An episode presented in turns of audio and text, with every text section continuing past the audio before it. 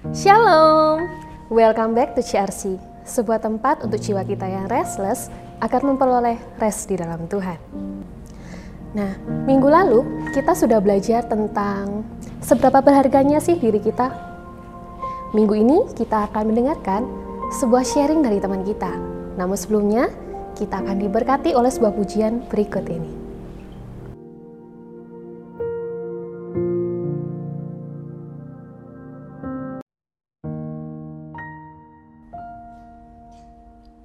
Shalom teman-teman JRC, senang sekali bisa bertemu dengan kalian semua.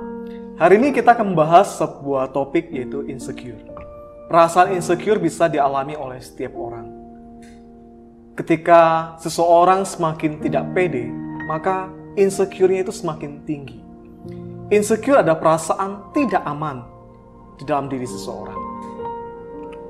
Misalnya nih, Ko David duduk kayak gini kayak gini pun nggak akan seperti Lee Min Ho di sebelah saya. Orang lain akan lihat, eh, David nggak seganteng Lee Min Ho. Kalau saya mengambil perasaan itu lalu saya masuk ke dalam hati, saya terus iya, saya kok nggak seganteng Lee Min Ho ya. Lama-lama saya insecure. Insecure bisa disebabkan oleh diri sendiri maupun orang lain. Insecure disebabkan oleh diri sendiri misalnya teman-teman sekalian, kita punya kelemahan fisik. Melihat diri tidak sempurna, atau kita selalu memperbandingkan diri kita dengan orang lain, iri dengan orang lain, atau ada kegagalan yang kita alami, atau kita ingin terlihat sempurna di mata orang lain, dan hal-hal lainnya. Insecure yang disebabkan oleh orang lain, misalnya kita pernah ditolak, atau selalu dibandingkan dengan orang lain. Misalnya kita dari kecil kita dibandingkan dengan saudara kita, atau di sekolah kita dibandingkan dengan teman-teman lainnya.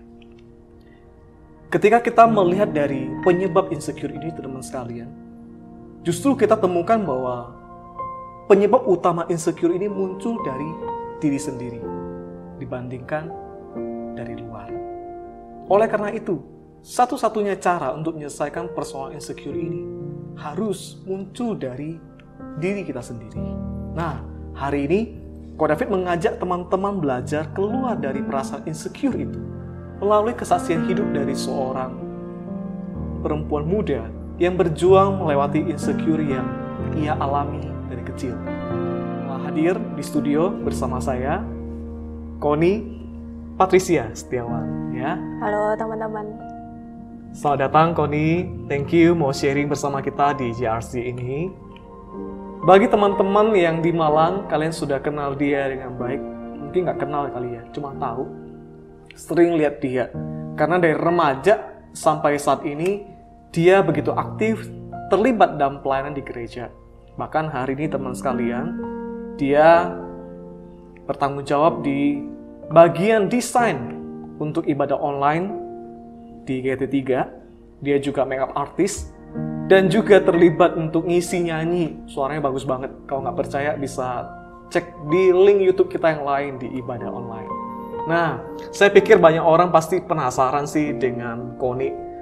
Bukan dengan bentuknya, tapi dengan wajahmu. Karena ada satu bagian mata yang mungkin agak berbeda dengan yang lainnya. Saya yakin tidak semua orang berani bertanya, termasuk saya yang sudah kenal dia sekian puluh tahun, tetapi saya tidak pernah bertanya soal matanya. Uh, saya takut saya salah bertanya atau takut dia tersinggung. Dan saya yakin teman-teman juga pasti penasaran sih. Nah, teman sekalian, saya ngajak kita langsung berbincang-bincang dengan Jekoni. Bolehkah bercerita sedikit tentang keadaanmu? Um, apa yang menyebabkan, menyebabkan salah satu posisi matamu tidak seperti biasanya? Ya, jadi uh, orang itu kalau lihat saya pasti merasa oh orang ini nggak sama. Orang merasa saya itu cacat kayak gitu. Uh, ceritanya itu bermula dari saya kira-kira masih umur 4 tahun waktu itu. Saya lagi nonton TV dan orang tua saya tuh memperhatikan saya. Kenapa sih kok mata saya itu gerak gitu berdenyut maju mundur maju mundur seperti itu jadi saya dibawalah ke dokter dan melewati banyak uh, pemeriksaan MRI, CT scan. Waktu itu saya masih kecil banget dan uh, itu dokter tuh bilang setelah saya melewati banyak itu, uh, dokter bilang ke orang tua saya, Pak, ini anaknya kayaknya ada tumor ganas di matanya. Dia bilang gitu. Lalu papa saya tanya, oke, okay, lalu bagaimana dok? Terus dokter bilang kayaknya harus dibawa ke luar negeri aja pak. Kalau di Indonesia belum sanggup. Terus papa saya bilang, oke ke Singapura aja gimana dok? Karena waktu itu juga kondisi orang tua masih pas-pasan ya kayak gitu. Jadi tapi dokter itu bilang e, nggak bisa pak. Ini kalau Singapura ya nggak bisa juga. Minimal ke Eropa atau e, ke Amerika dibilang gitu. Oke singkat cerita saya dibawalah ke London waktu itu karena papa ada kenalan uh, orang yayasan misi di London. Jadi saya dibawa dan dibantu di sana. Um, cukup lama di sana sekitar 40 hari kayaknya. Tiga sebulan 40 hari di sana. Saya melewati juga banyak pemeriksaan di sana.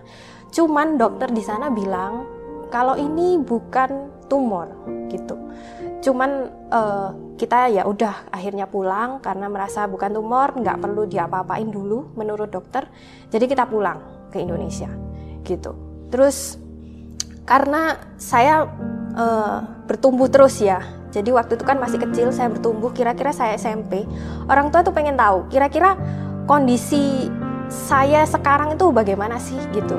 Puji Tuhan waktu itu waktu SMP jadi kira-kira berapa belas tahun yang lalu ya. Itu uh, teknologi udah makin maju.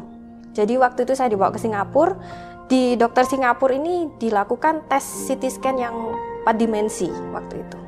Nah, di situlah kita baru benar-benar sadar dan tahu ternyata uh, memang bukan tumor gitu, tapi ada tulang yang kurang di uh, tengkorak uh, kepala saya kayak gitu. Jadi kalau koko tahu uh, tengkorak itu kan uh, bentuknya kan seperti muka ini ya gitu. Terus bagian mata itu uh, biasanya kan kalau tengkoraknya doang kan pasti cekung ke dalam.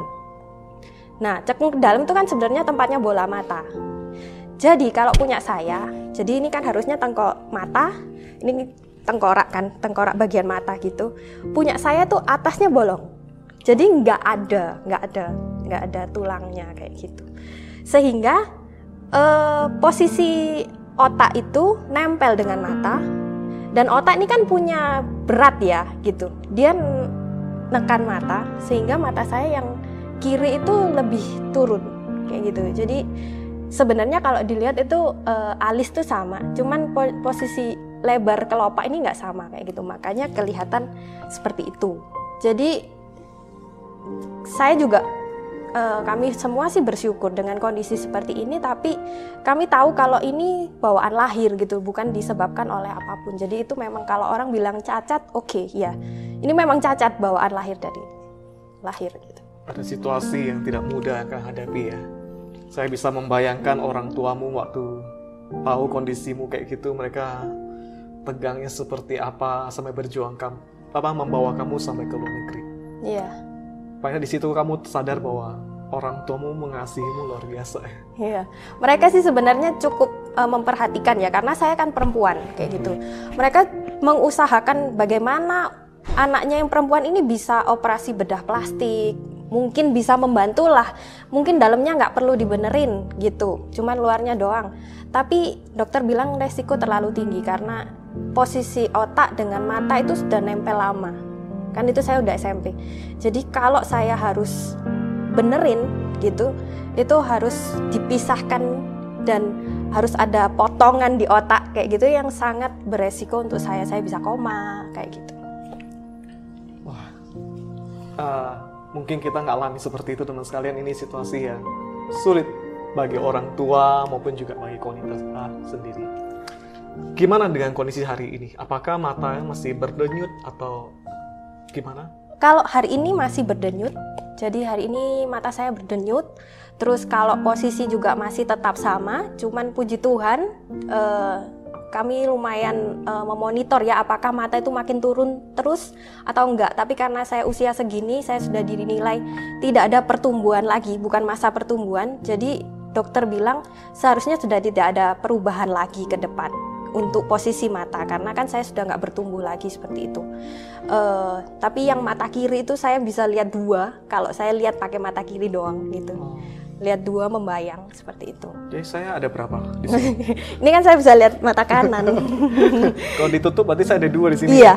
Oh. Bisa dua. Jadi orang tua lumayan was-was uh, khususnya ketika saya harus setir mobil sendiri gitu.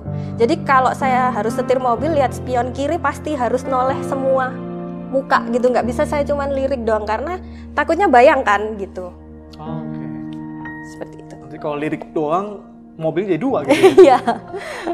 Berarti kalau teman-teman kangen sama saya, pengen ketemu saya dua orang mungkin butuh. Oke, okay, itu hanya bercanda aja. Oke, okay, um, masa kecil seperti apa yang kamu alami dengan kondisi mata seperti ini? Hmm, tentu saja, uh, kalau menurut saya sih bukan sesuatu yang mudah ya yang harus saya hadapi karena nggak bisa dipungkiri orang itu pasti menilai orang lain itu dari penampilannya hmm. dan saya tentu saja dinilai kurang gitu loh sebagai manusia gitu ya. Uh, saya dinilai nggak mampu kayak gitu terus sering kali saya tuh dipandang aneh di tempat-tempat umum kadang ada anak kecil yang memang kalau anak kecil itu kan nggak sungkan ya kalau lihat kita kayak gitu jadi dia bisa liatin kadang panggil-panggil mamanya ma orang itu matanya kenapa mamanya udah langsung aduh sudah sudah sudah harus pasti pasti seperti itu kayak gitu. Kalau sekarang mungkin punya jawaban ya. Jawabannya adalah lihat di JRC. Iya.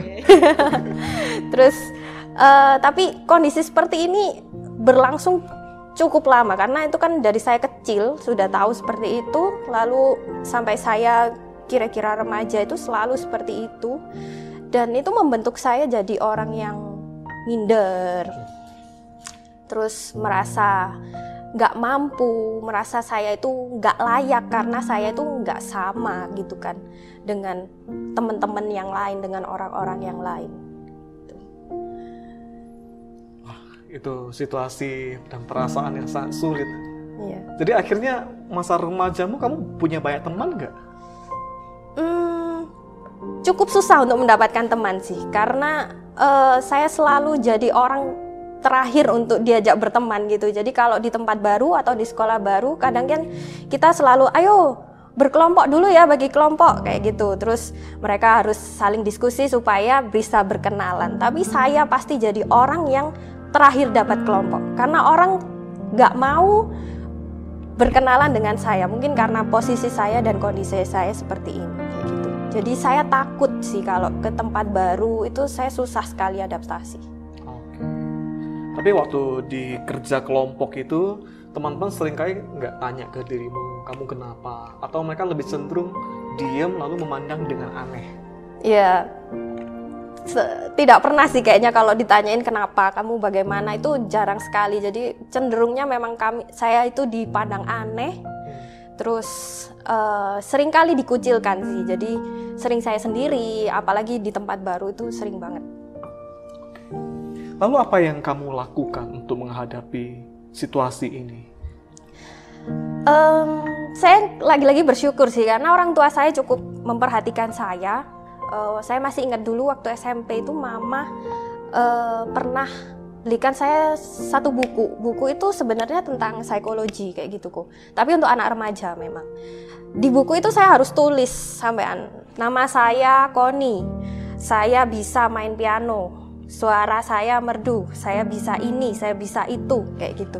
Gunanya apa sih? Supaya saya itu bisa mengapresiasi diri saya, kayak gitu. Saya lumayan berjuang keras sih untuk untuk apa ya, mendapatkan self esteem saya, kayak gitu.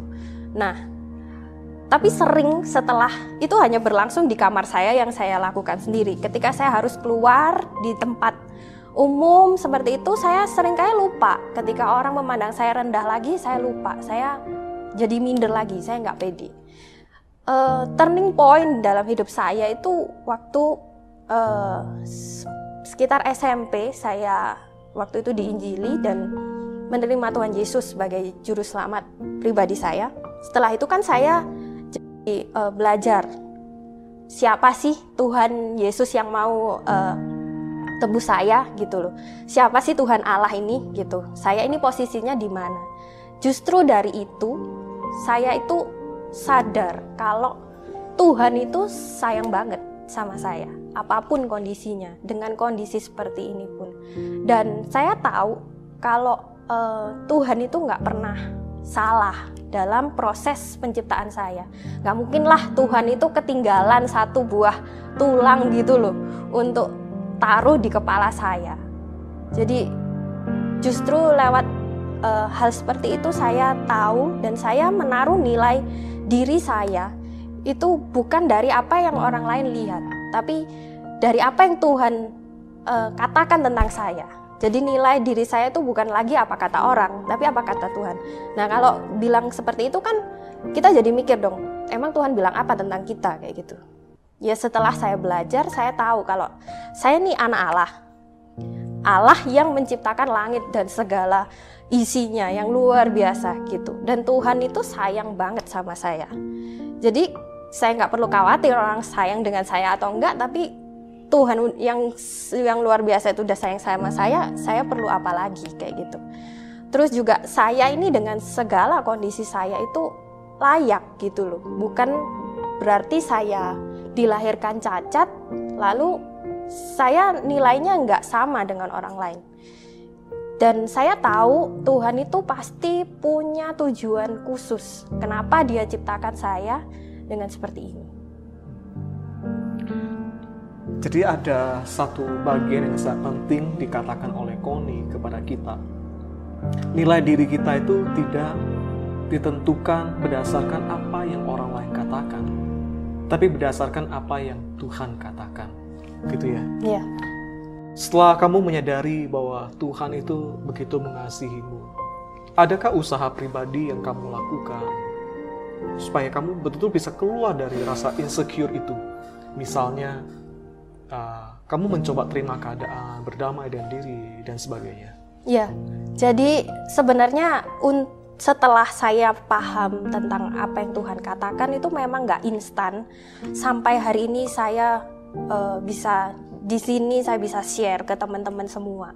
Tapi uh, memang kita itu harus berdamai dengan diri sendiri. Kita belajar pelan-pelan berdamai dengan diri sendiri, menerima keadaan kita dan memaksimalkan apa yang kita punya kayak gitu. Jadi jangan memandang apa yang kita nggak punya, tapi kita pandang, lihat dan maksimalkan apa yang Tuhan sudah berikan pada kita, kita maksimalkan itu.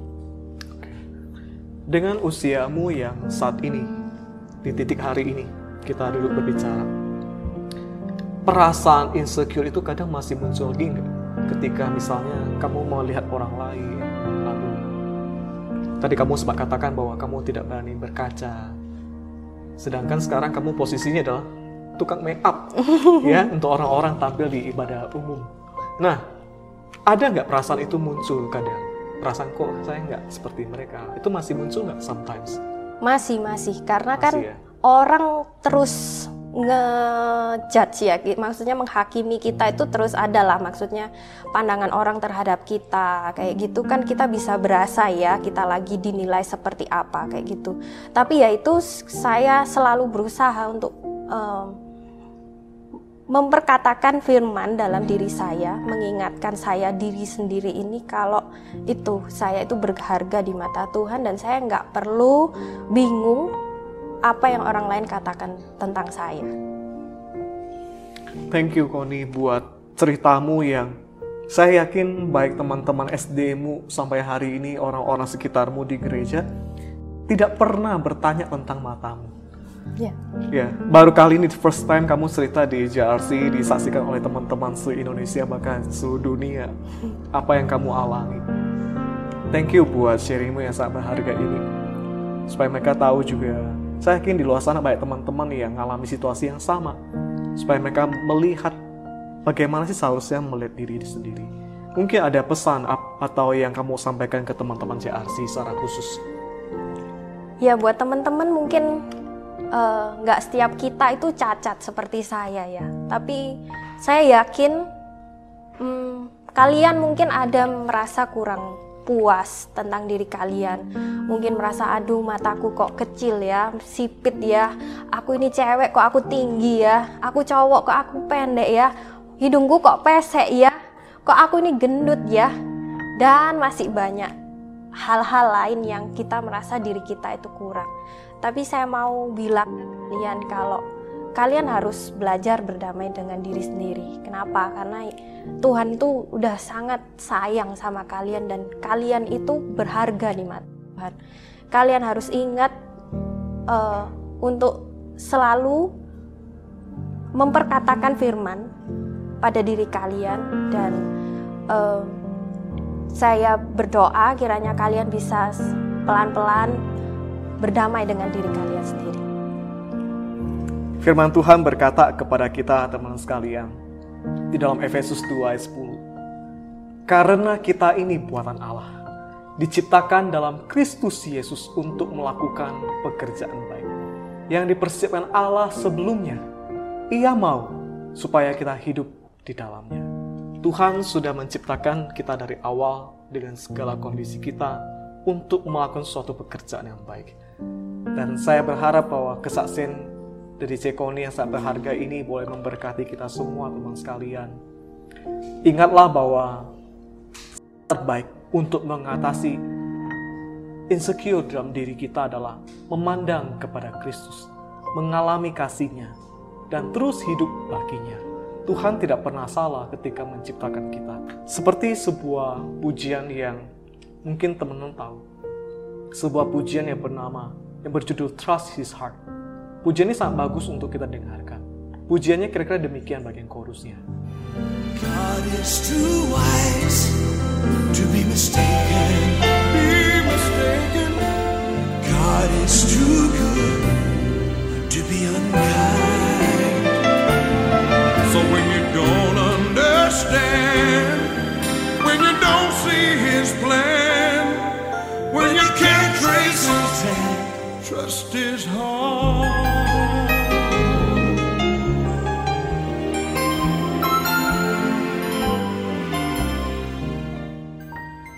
Kiranya bagian ini, seluruh kesaksian ini boleh memberkati kita. Saya akan berdoa untuk teman-teman sekalian, baik kalian yang mendengarkan, kalian melihat video ini, kalian yang berada di mana pun. Kurafit ingin berdoa untuk setiap kita yang sedang bergumul soal insecure ini. Kita berdoa. Tuhan, terima kasih untuk segala sesuatu yang Tuhan kerjakan dalam kehidupan kami. Engkau menciptakan kami baik adanya. Meskipun kadang kami merasa bahwa ada bagian dari diri kami yang kurang sempurna. Kenapa kami tidak sama seperti orang lain? Kenapa kami tidak punya kelebihan seperti orang lain? Namun hari ini engkau mengingatkan kami melalui kesaksian dari Koni ini. Bahwa Tuhan menciptakan kami dengan sempurna, baik adanya. Dan Tuhan menciptakan kami dengan sebuah tujuan, yaitu untuk memuliakan Tuhan dengan segala keadaan kami. Hambamu berdoa Tuhan untuk teman-teman yang remaja pemuda, mereka yang sedang bergumul soal insecure ini. Biarlah mereka sungguh-sungguh boleh memandang kepada Kristus, mereka boleh disapa oleh Tuhan saat pribadi. Mereka boleh mengalami kasih Kristus. Sehingga mereka boleh dipulihkan, mereka dibantu di masa remaja pemuda mereka untuk keluar dari segala rasa tidak aman mereka. Sehingga mereka boleh berdiri dengan tegap di hadapan Tuhan, bahkan di hadapan orang lain.